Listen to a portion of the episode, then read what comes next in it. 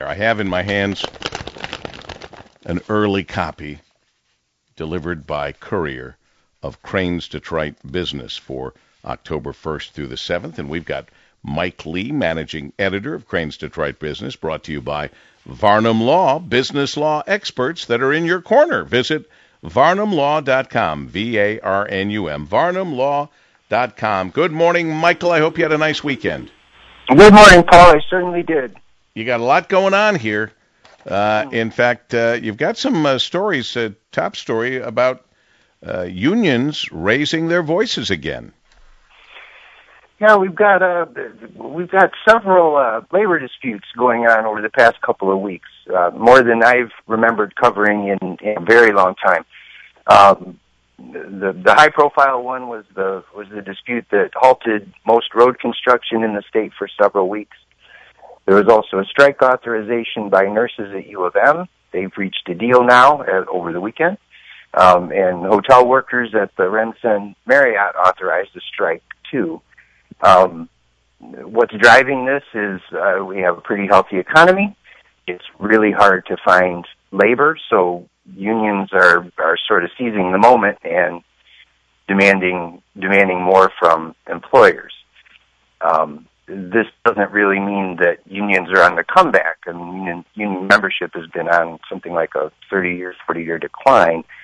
Uh, that doesn't seem to be reversing, but it, it does indicate that existing unions are trying to get more out, more out of contract negotiations. Also, uh, top of the front page, $2.5 billion deal done. Cotton family plans next steps, new ventures. David and Sherry Cotton, mom and dad, and their sons have done a tremendous job they're kind of like the Dan Gilbert of the Grosse Pointes, if you will.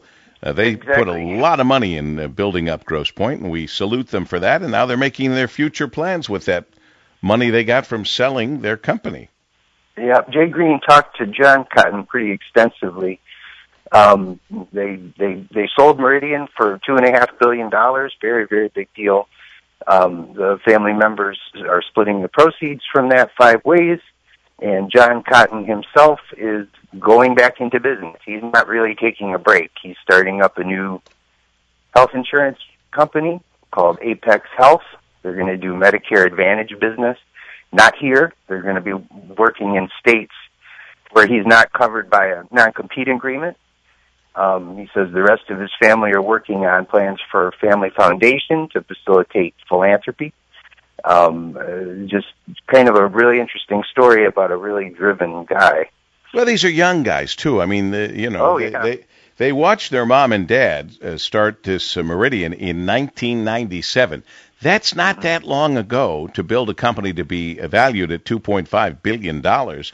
And you're a young person and you want to continue to do things on your own or maybe with other family members, and God bless them. Yep, he started going back to the future, knocking on doctors' doors and and that kind of thing to get them into the network. It, he he remembers doing that with his dad back in the day, and uh, he's he's he's uh, going back to it. The uh, candidates for governor are making some campaign promises, and if you put a calculator to them, that would in, that would at least strain, if not bust, the budget, uh, maybe pushing it back into the red. And nobody better to look into that than your Chad Livengood. Yeah, I, I feel like every week there's some story that we've done where we, we we've just we've done the math, and uh, this is one of those. Uh, looking at what Bill Schuette and have promised in terms of their campaign promises, uh, Schuette wants to roll back the income tax several tenths of a percent. Um, Whitmer wants to eliminate the income tax on pensions, stop using school aid fund money for higher education. Um, both of those, uh, it's interesting doing the math. Uh, both of those promises would would point two billion dollars, and and neither of them have really outlined what they would what they would change, either cut, raise other taxes in order to avoid that that hole in the budget, which of course Michigan is not allowed constitutionally to run a deficit, so they would have to. Lots to uh, read about in the current issue of Crain's Detroit Business. It is available on your newsstand and on your computer. Michael, always a pleasure. Thanks much. You too, sir. Have a good day. You too, Mike Lee, managing editor, Crain's Detroit Business, brought to you by Varnum Law, business law experts that are in your corner.